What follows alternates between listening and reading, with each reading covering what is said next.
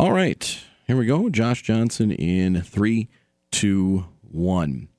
Well, the uh, big sports news of the uh, of the day coming Wednesday, the state of North Dakota, the uh, three class high school uh, basketball plan uh, was approved by the uh, board of directors. this plan has been well, was implement well, if say implemented, but created and tweaked and adjusted, and the final proposal sent in and approved yesterday. And uh, uh, another visit here. We had a chance a couple of times over this process to visit with Superintendent of Schools at uh, Valley City and Josh Johnson. And uh, I'm sure an exciting day for you uh, on Wednesday, but you know there are a lot of people that have put a lot of time into this, and it's it's been looked at and tweaked and changed and everything else. And well, now it's time to now it's time to move forward and see what happens.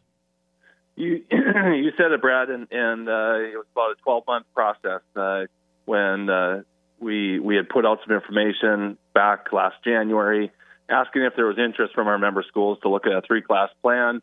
The focus group was was created. They started drafting drafting plans in the fall, collecting feedback, and then of course it it went into the hands of the association in December. And uh, the association staff and board uh, really rolled up their sleeves and and uh, went to work over the last nine weeks, and it all came to fruition yesterday, as you you referenced uh, where the board not only approved the plan but approved the implementation for the 23 24 school year. I guess the question was um, had you had you received feedback enough that said we want to do this now? Because we were kind of I wouldn't say you were at the 11th hour but you were getting close about trying to start this next year. But what was the uh, what was the the general feeling about we want to start this now comparing to and eh, let's give it a year and, and work out the finer details Absolutely, yes. The the association conducted a, a, survey in the last week and a half with our member schools and had had great response. Over 90% of schools responded to that survey.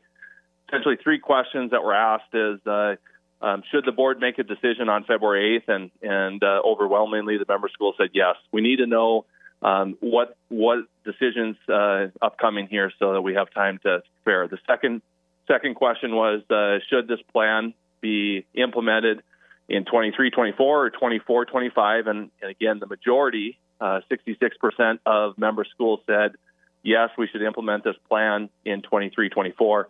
89% approximately uh, member schools said, yes, this is the proposed plan that uh, we will support and uh, um, should be implemented again in, in 23 24. Uh, and there are still some a few tweaks as far as uh, well, you know, now with three classes, you know, A does halves, B does quarters, there's shot clock and things like that. There's still more to come on that. I don't believe. I believe this spring they'll start finalizing those uh, details. Correct? Yep, exactly. And and there's some some things such as uh, co-op, uh, whether those are going to be created or co-ops dissolved actually, and and some of those small schools are going to be able to uh, field teams once again, and so uh, some of those specifics that uh, will get ironed out more so probably through the committee process than than the actual board and and I know schools are are anxious to be able to get uh, all that information and details as well. But uh, ADs, school administrators, our schools are are hitting the ground running. I know that uh, meetings are already happening today to look at schedules for next year, and and so I, I think there's just a lot of confidence uh, across the state in our school administrators, uh, coaches, and everybody else that uh, they know what's out ahead of them now, and that's what they asked for, and so now they're going after it. I, you know, the middle class was, you know, it was 40 schools. You ended up finalizing things at uh, 29. Uh, was that where you got maybe the most pushback? Was who should fall into that middle division? Yeah, I think so. I think uh, you know the Double A supported this. Uh, um, in this version of the plan, once the multiplier was dropped, uh, Class B was was again overwhelmingly um, in support of this, but uh, the the biggest change probably came to that middle class. Um, when you looked at the the transition of the larger Class B teams now competing against the smaller Class A teams, and so uh, that's like you said where there was more resistance and, and pushback and, and more significant change, and so that was anticipated, and and uh, you know throughout this process, whether you're talking about the initial survey, the focus group, or most recent surveys, it was consistent throughout. Uh, I think uh, uh, the questions that uh, or concerns that have been brought up, whether that was the multiplier or travel, have been addressed, and and so the reclassification committee, which is was added in this version of the plan, will also continue to address some of those concerns uh, regarding uh, potential imbalances, particularly in that middle class. A uh, couple of things uh, from the latest proposal. Like I said, you talked about the multiplier, but uh, the the private schools that let's say, well, say Oak Grove and Shiloh Christian, for example, that are in Class A districts that fall into that enrollment category. Now, Bishop Ryan didn't; they stayed in Class B, but like Trinity and Oak Grove and Shiloh, they go up to that middle class now. Yeah, the the indication that uh, the association has received from uh, Dickinson, Trinity, and Shiloh. Those are the two that are impacted because their enrollment would put them at Class B. Yep. So they are they are opting up to the middle class, and then Bismarck, St. Mary's, and Shanley are uh, again with enrollment in the middle class are opting up to Double A. Bishop Ryan at this point, I don't think has made uh, a finality on their decision, but right now the association has placed them at, at Class B. Mm-hmm. That is also going to be some of those decisions through committee and the board where there's going to have to be some deadlines uh, that are going to be set on schools uh, choosing to opt up. Without naming names, have you heard of schools that might break co-ops and go on their own?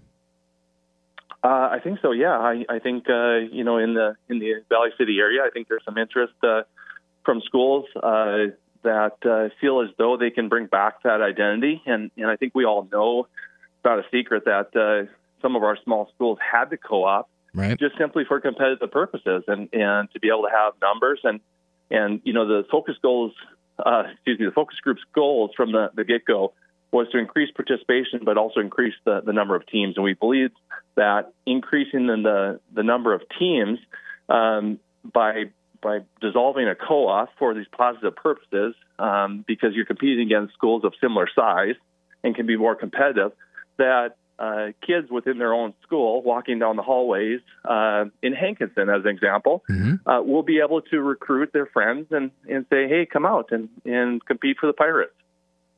All right. A um, couple of things. I, I, really, for the tournament format, like for the regional district and regional tournament formats, whether, one thing I kind of wondered about is we were going to lose maybe in class, well, current class B, the feel of the, the region championship night and how uh, that's one of the bigger nights of the year in uh, small school basketball. But the way that uh, uh, you know the, the, region champion moves on, but you're going to have that uh, basically those state qualifiers, kind of challenge games, if you will. Um, where did that come up in the tournament? I, I really like that. I think it's going to add something extra to, those region tournaments, at least to the uh, middle and bottom levels. Yeah, the, the, again, the feedback from the member schools that uh, want to make sure that the the top uh, eight teams are represented across the state of North Dakota when when uh, they show up at the state tournament, and so um, that's a, a, new wrinkle, like, like you said, uh, um, with this plan, and, and so time will tell for for the association uh, in the next two years as this plan is implemented um, to see whether or not that that does what you just said and and uh, continue to bring excitement to region tournaments and and the competitiveness uh, not in just one specific region, but uh, all regions in, in each division. Uh, as far as state tournaments go, you're going to have basically two weekends now with A and B, where the girls A and B will be played same weekend, uh, two separate sites. Uh, same for the boys as well. Uh, was there any talk about trying to make everything kind of like the Super A is now, or is that maybe more to come on that in future years? Um, what was the discussion on that? Yeah, exactly. And I, Brad, that's a great question, uh, and and I think that's going to, you know, again, be part of the the two year implementation to be able to see the effectiveness of this plan, see how it works, and and uh, be able to collect that feedback from our member schools. And and so, um, ideally, I think uh, the feedback that that we had would have been to be able to have the super, the double A super um, tournament format where you have both boys and girls in the A on the same weekend, the same location.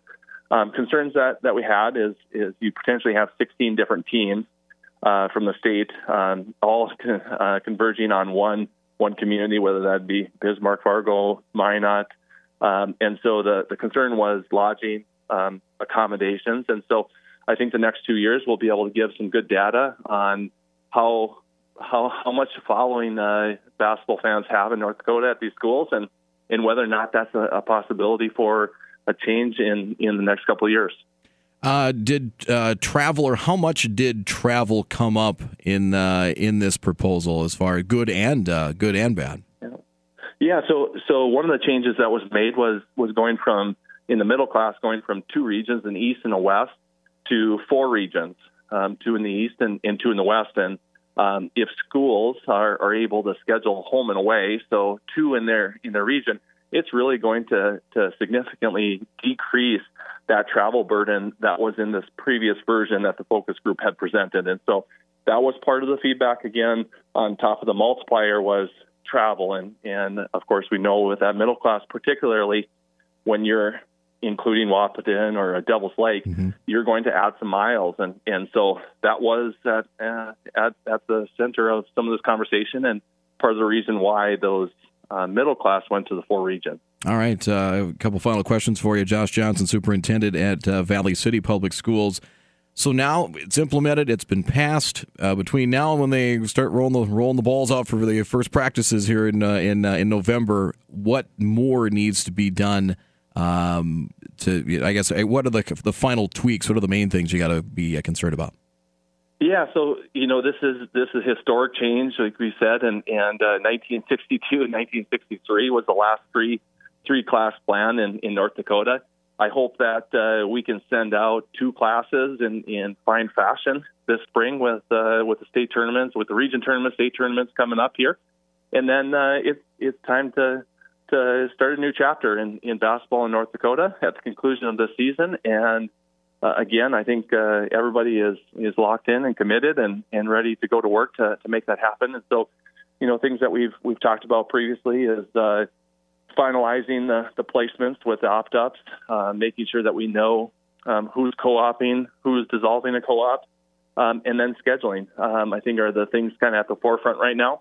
Um, there's going to be some some additional considerations for halves and, and quarters and referee assignments and and uh, you know verifying again state tournament locations. That was brought up yesterday uh, during the board meeting that there there is not a state tournament that's hosted west of Highway 83, and I think that was a, a great comment that uh, Mr. Guy Fridley, mm-hmm. AD from Dickinson, had had commented on, and and uh, you know, again, this is we want to make sure that basketball is is represented across uh, all of North Dakota and each corner of the, the state, and so um, those are just a few of the things that uh, I think are, are going to be ironed out. And I, I think everybody needs to be very realistic and and recognize that uh, this is a new new plan. This is a new endeavor, like we said, that that uh, we're all um, jumping in on together, and uh, there's going to be changes that that are going to occur um, throughout uh, the next five, six, however many years. And, and so um, the reclassification committee is, is new.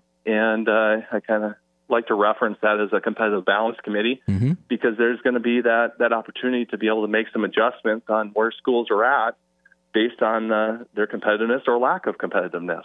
All right, Josh Johnson, uh, appreciate uh, appreciate your time here throughout this uh, this process, and uh, yeah, let's let's let's see what's uh, let's go forward here and see how this looks. But uh, thanks for your time. Thanks a lot, Brad.